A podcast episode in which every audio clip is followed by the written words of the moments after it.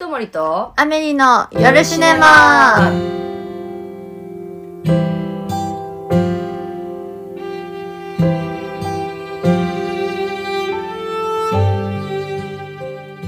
はいということで2月2週目2週目で、になりますしたねはいえっと今回はですね、まあ、前回はちょっとお話ししたかもしれないんですが、うんまあ、映画の話をはいちゃんとやっていこ うとはいちょっとあのタイトルであるんでね夜シネマですからね、はいはい夜何でもトークではな くそうかなと思ってたんで今すけど更ですけど は実は違って夜シネマということで、いじゃあおすすめの映画を、まあ、3つ4つぐらいずうんうんうつんプレゼンし合おうかな なんてああいいですね今日は思いますはいじゃあ私からあいじきまゃすあおね願いします1作目がですねはい去年の年始ですね、おー去年の1月に公開されたはい「コーダ愛の歌」ほうほっていうこちらの作品がですうねはいまああのアカデミー賞とかうんサンダンス映画賞とかもそうそうたる映画賞を受賞しまして、ええまあすごい作品なんですが、はいえっと、あらすじ読んでいいですかはいえー家族の中でたった一人聴者である少女ルビーは歌うことを夢見たつまりですね聞こえない人と聞こえる人、うん聞こえる人のことを聴者って言うんですがはいはい家族4人いるんですがはい全員他の人たちがみんな耳が聞こえないんですよええうんそこで両親がいてうんお兄ちゃんも聞こえないうんで妹である彼女だけが聞こえていてあ聞こえるんだ逆にそうそう一人だけ聞こえるはいはいんですけどその中に性格とかは別に関係ないんですよね、うるさいんですよみんな聞こえない人たちだけうーどん静かなわけじゃなくて、はいはいめちゃくちゃうるさかったりだドタバタやったりとかしてて、うんうんであーうるさいみたいな一人聞こえるから、ああでうるさいみたいなやってるんですけど賑やかな割と家族なんですけど、はいはいでそんな彼女が歌うことが好きで、うんでも歌っても一番のまあね、うん近い存在である家族が聞こえないわけだかうんそらっかその誰に対して歌ってもこう、うんなんか自信にならないわけじゃないですか自分の自でも歌うことが好きだしでも歌うことが好きっていう夢すらも分のうんなんか言っちゃいけないじゃないけど、うん彼らは聞こえない世界で生きてるわけだからはあなんかそこに葛藤があってほ一番理解してほしい人たちにう、うん、一番適さないツールで自分はね夢に向かって戦おうとしてるっていうことがなるほどねでしかも結構郊外のな田舎町というかうんうん、ちょっと閉鎖されたところにあるので、ああの、そういう、ニューヨークとかでさ、ーうん夢見てパンとこう、あ、まあ、東京とかで、パンと頑張りますとかにはできない、なるほ一ど回何個ものこう、うんうんなんか閉塞感だったり、うん偏見だったりを乗り越えなきゃいけないっていうのがね。で、家族の愛の物語なんですよ。うんあー素敵ですねだからタイトルにこうだ愛の歌って入っ確てかまにすか、確からに本当にね、あったかい、あったかい映画で、へえ見てるだけで止まらなかったです。うんいろんなものが。っていうのが一作目。私おがーいいですねじゃあ交互に行きますか。はい私私はあんまりそのラブストーリーを見ないんですけど、うん、私も、そうでも珍しく見た作品でうん「殺さない彼と死なない彼女」っていあうなんだっけあ知ってますかあそうそうそうそうそうそうあ私あれもともと原作のーうんうんうんあへえものが、原作のものっていうか原作者の方のうんツイッターがずっと好きでツイッターが好きだったのツイッターであの作品をちょこちょこ出しててそれが人気になって本になって、すごっでその本が人気になって映画化したんですけどえそそうれそうそう何イラストってことじゃもともとはなんか4コマみたいなのをずっとツイッターに上げてたんですよ。へえすごいなそう、うんでそれを、まあ、ファンだから、うんうんもうすぐ見に行きたいと思って、うんで最初はなんか有名どころの映画館とかじゃなくて、うんあのちっちゃいところで渋谷のなんかちっちゃいところでやってたんですよへえそうでもなんか有名な東宝シネマとかではやってなかったんですけど、へえそうその時に見てはいでもともと原作を知ってるからこういう感じなんだろうなみたいなのはうんうんうん分かってたけど、うんでもなんか映画オリジナルの終わり方をしててうんうん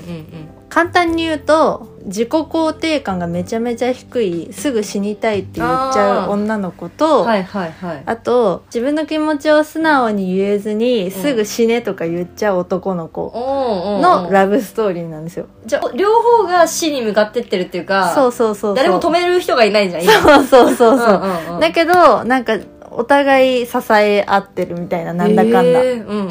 そうでまあ最後なるほどねそんな終わり方をするのみたいな感じでえー終わってしまって、うん死ぬほど泣いたんですよあ泣ける系のやついやもなうのめっちゃ泣いたなんかもうおえつが我慢できないぐらい泣いてうんで会場も本当にもうみんな泣いてるみたいなそううやつなの知らなかったそうそう全くでそのもう最初の方に見たんでうんうわみんな泣いてるしこれはや良すぎる映画だと思ってえみえんなに広めてたらうん知らないうちに映画公開もっとされてってあなーじんゃあか口コミでそうそうそうどんどんどんどん人気になってなんか賞を取ってました えすごいへえでこれはそのさっき言ったうんその女の子と男の子の話だけじゃなくて実はあと2人主人公がいてうんその主人公2人の話もちょっと面白くてなんかいろんな場面で分かれるんだけど最終的にはなんかめっちゃ泣いてハッピーエンドっちゃハッピーエンドなのかうんまあいや見ます見まうんっすていう 面白そうなんかあんま話題になってなかったっていうかなんか多分宣伝の問題かなんかでうん地味な雰囲気を感じていてうんうんいや最初は多分本当に全然話題になってなくてそうだよね、はいでも主題歌も奥花子さんなんじゃん結構、ね、あそうその音楽も良かったあそうなんや、うん角川だし別にキャスティングもまあ皆さん知ってるような人たちばっかりだけど、うんえいいんだねそんなにで死ぬほど泣きましただからえ泣いた映画ってなんだろうなって思って浮かんだのがこれでしたなるほどねそうそじうゃあじゃあいいですか私次、はいはい私次のやつ泣いたやつで言うと、うんうんあの37セカンズって前にああ前あのはいはいお話しさせてもらったやつももちろんめちゃくちゃ良かったんですが、でも人生一番泣いたのはあのまあ日本続けていっちゃうんだけど、はいはい東京タワー東京タおワかーんと僕と時々おとんほうほこれはさあの小田切城と、はいまあ有名なあの、うんなんだっけリリー・フランキーさんの小説原う作をあーなんかタイトル聞いたことある自叙伝みたいなこれねドラマ化もしてて、うんうんうん当時もうかなりブームだったうの、んうんうんまあ、その時でも小学生とかではいはいで見て両方映画も多分ドラマも見てたんだけど、うんそれをね27去年かなうん20年ぶりとかうんうにん見たわけよ、はいしたら全然違って見え方が、えもうやっぱ感情移入できる部分が強まっていてこれは大人が見るべき映え画だなー、そうなんだとで、え2作目がこっちもまあ有名かもしれない「今度は愛妻家」っていうほうあそれは知らないそれもまあ舞台化だったり結構うんうん作品自体が有名人気でファンのある、あのの作品なんだけどこれは豊悦豊川悦司さんと大好き薬師丸ひろ子さんっていうあーお二人が、うんうんまあ、今度は愛妻家全部がネタバレになっちゃう作品なあーんですよなるほど割ねとだからちょっと見てもらいたいなはいはい感じなんだけど、うんあのすごく好きで、うん開始ほんと2分ぐらいからエンドロール後まで泣き続けてえー、すごいいや、ちょっとね、おかしくバグってたんだと思うんですよさすがに。そんな映画じゃないなって感じはするんですけど。で、これのリスペクトを込めて、はいあの、おさげさんっていうバンド、おさげっほうほていうバンドのミュージックビデオにう、ほううんちょっとオマージュした内容を入れてたりへとか、そーういう今後の作品にも使ったようなぐらい好きでしたんで、すごい今度は愛妻家、ぜひ見てください。へー夫婦愛の物語です。あいいですねはい。え泣けるのはもうちょっとあんま見てなくて うんあとはもう私基本的にアクションものをよく見てるので意外、そうなんだ。もうなんか映画見てすっきりしたいタイプですええ私さアクションものさなんか唯一、まあ、うん見れたのもあったけど、うんちょっとやっぱ眠いというかえ逆にだって そんなことあり何まもすさ物語が動かないじゃんいやいやいやいやいやなんかオーケストラのシーンとかも結構さ眠いオなーケストラの楽器のえシーンとかもアクションものですよいやわかるよだからアクションもそうだし楽器のシーンもうん物語が動かないじゃん両方とも戦ってるのを見せられてる弾いてるのを見せられてるっていうのでへーはあへえ私がよく見てるのって結構なんかマフィアだったりーうんうんうんなんかスパイだったりみたいなな何が一そうい番どうですかでその中で一番主人公が好きだったのが、うん前も言ったかもしれないですけど「96時間」っていうあうんうんうん映画の主人公がうもうバカ強いんですよんなるほどね 強さに惹かれるんだいやなんかあの見ててイライラする主人公嫌なんですよねなんかこうとどめを刺さずにあー後からはいはいいるよなんねかこう復讐される殺そう殺し損なったやつにあーあるある後じゃかんらあやられてるあるだ苦労するみたいな主人公が嫌いなんですけど、 はいもうちゃんと容赦なくどんどんどんどん殺していく、え完璧だタねうんうんうんそういうのが好きでで96時間まさにそういう主人公でうんうんもう見ててワクワクが止まんなくなってええいいねめっちゃすっきりする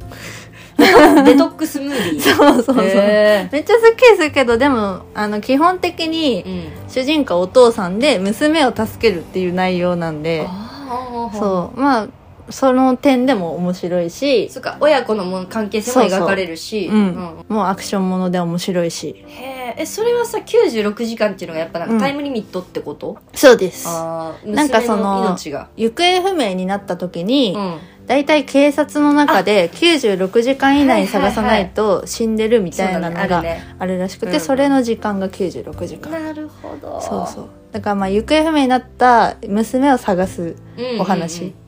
これもネットフリックスで見れるんですねそうだと思います私 Hulu 派だから Hulu で見ちゃったけど Hulu で見てるんだそうそうそへうーでも多分有名どころなんであると思います確かに名作ですよね、あとはまあ本当有名どころばっかで申し訳ないですけど「ミッションインポッシブル」シリーズはへー、うんもう大好きでえあれって何回も見んのやっぱりああいう何回も見ちゃいますねやっぱシリーズ多いから、うんそうあだれよねってなんだっけっていうのでまた戻ってみたくなったりとかなんかどれ見たっけってなっちゃってさそうしかも金曜ロードショーとかさはいはいはい金曜劇場とかで見てるから、うんなんかどれ順ああ番に見たりとかしてないしさそうですねえでもなんか昔のを遡ってみてもうんこの昔でこんな技術でやってるんだみたいなのを確かに確かに逆にすごいなって思って見ながらなんかめっちゃ進化もちろんしてるけど、うんでもそのご例えばまあ「ミッションインポッシブル」はもっとまあ最近だけど、うんうん50年ぐらい前の映画でも、うんうんこんなことどうやってはあの思いついたのみたいな、うんこんな技術何どうやって作ってるみたいなのって結はい構あるよね,、ります確かに、うんミッションインポッシブルはかなり CG だよね確かねそうですね近未 CG 来 CG だけどその主人公のトム・クルーズがうんガチでスタントマンなしでやってるんでうわーすげえ、マジでリアルへそうえなんか本当にビルをこう落ちながら走るシーンとかもあービル落ちガチで撮ってるらしいんで、手に汗握るが本当に言葉の通りって感じで、うんうんうんうんすごい私は好きです。ハラハラ本当にするんだそ命の危機をう感じて そうそトム・うクルーズの命を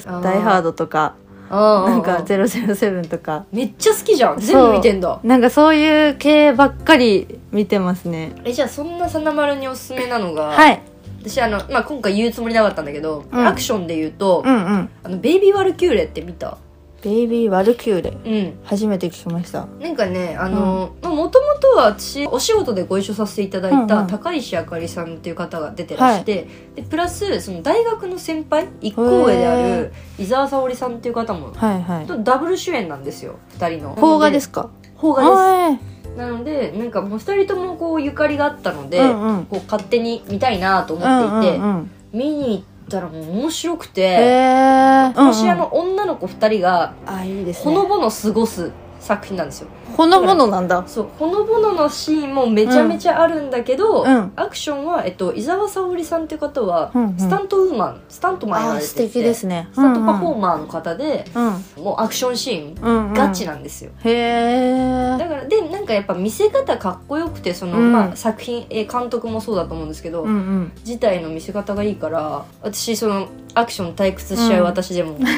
なんかあと関係性とかなんとなくかっこいいみたいな、はいはあいの女の子同士の感じとかもいいなっていうので、うん面白く見た作品でへありえました、いいですおねすすめです、見てみます探してみますでまあそのトム・クルーズ「命削った」で言いますと、うんはいはい私あの平手友梨奈が、まあ、めちゃくちゃ好きだったんですけどああ平手友梨奈さんが、はいあの 欅坂46のね、はいその欅坂46のドキュメンタリー映画が1本だけあってほう僕たちの嘘と真実ドキュメンタリー・オブ欅坂46ほうほこちらがですねまあまあもう本当命を削ってる平手友梨奈さんのううん様とかなんか話題になってましたまあまあそこそこね欅坂のまあものなんうんうんでうん話題にはなる感じなんですけどあとあのメンバーたちのあの葛藤とかなんか過呼吸になってるシーン見たことある気がすそうそるうそうそうそうそうなってるあのよくなるんですよねあそうなんだあのこういうやっぱこの年頃でうん芸能界の一番高いところでうんあのめちゃくちゃなストレスを受けまくってる女の子たちっうん そりてゃよそうくですね泣く し、よく過呼吸になるんですけど、うん本当にね考え直した方がいいよ ね本当に制度の仕組みをね、まあ、どうにかしようでこれはねぶっちゃけ私からしたら、うんなんか額面通りの、うん本当になんかそのまま切り取った欅坂の旧来のイメージを、うんそのままやったなっていう感じうんのドキュメンタリーとしてはい や嘘でしょみたいなこもう期待値が高すぎたから、はいはいえこんなことしか取れなかったの逆にあー逆にてか何を抑えられてこれしか出せなかったんだろうって思ったんですよよ彼女たちって絶対キラキラした部分とか、うんその十何歳の女の子たち特有うんうのんその楽しい時間も絶対あったはずなのに、うんそれを封じ込められてきたブランディングが欅坂46あそれのドキュメンタリーがそういう辛いものっていうー確かになんかやつっていやどこも素顔じゃねえじゃんちょ 確かにっと腹立そりゃそうだったろんうっでてす腹立ったんですけどこれなんか知らない人が見るとすごい感動するみたいあーそうなんだうんへーあんまりだから知りすぎてるから、そのとか追っかけてたから、あーなんかいやその辛いところ知ってるけどなみたいな感感じになっちゃうんだけど、これは多分ねあのサナマルとか見ると、はいはいあのいいと思います。あのへえええつらかわいそうでもすごいみたいになると思います。あーで刺激になりそうですそうねそうすそごうく若い子たちとかうんはうん特に打たれるものがあるとへえ思いました。はいそういうのってはいアイドルものでもそういうところで見れるんですかなんかネットフリとかそういうこれはねパラプラプラプライムビデオだねアマプラだね。あーアマプラか、うんアマプラならアマ見るプラで見れるねでもあのうんネットリックスに乃木坂のやつは上がってたかなへドえキュメンタリーっていそうなんだということではいちょっとし、うん結構話しは始めると全然話せますね映画全然話せる よいやいやそりゃ映画映画が好きで映画人になってますからねこっちもね そうはいそりゃそうなんですよでもあれだね、まあ、ちょっとまあ来週もうん映画来週も映画引き続のき話しましょうちょっと今このドキュメンタリーの話したらドキュメンタリーの話したくなったんでおーいいですそれねもちょっと聞いていただけハたッらシュタグもねもらったものあったんでそうだそれについても話したいですね、うんうんじゃあちょっと引き続きはい来週も来じゃあ映画の話しましょはいありがとうございますうありがとうございま今す夜もお付き合いいただきましたともりとアメリの夜シネマまた来週おやすみなさおいやすみなさい朝が来ればいい子にするからこの夜はもう怒鳴らないで僕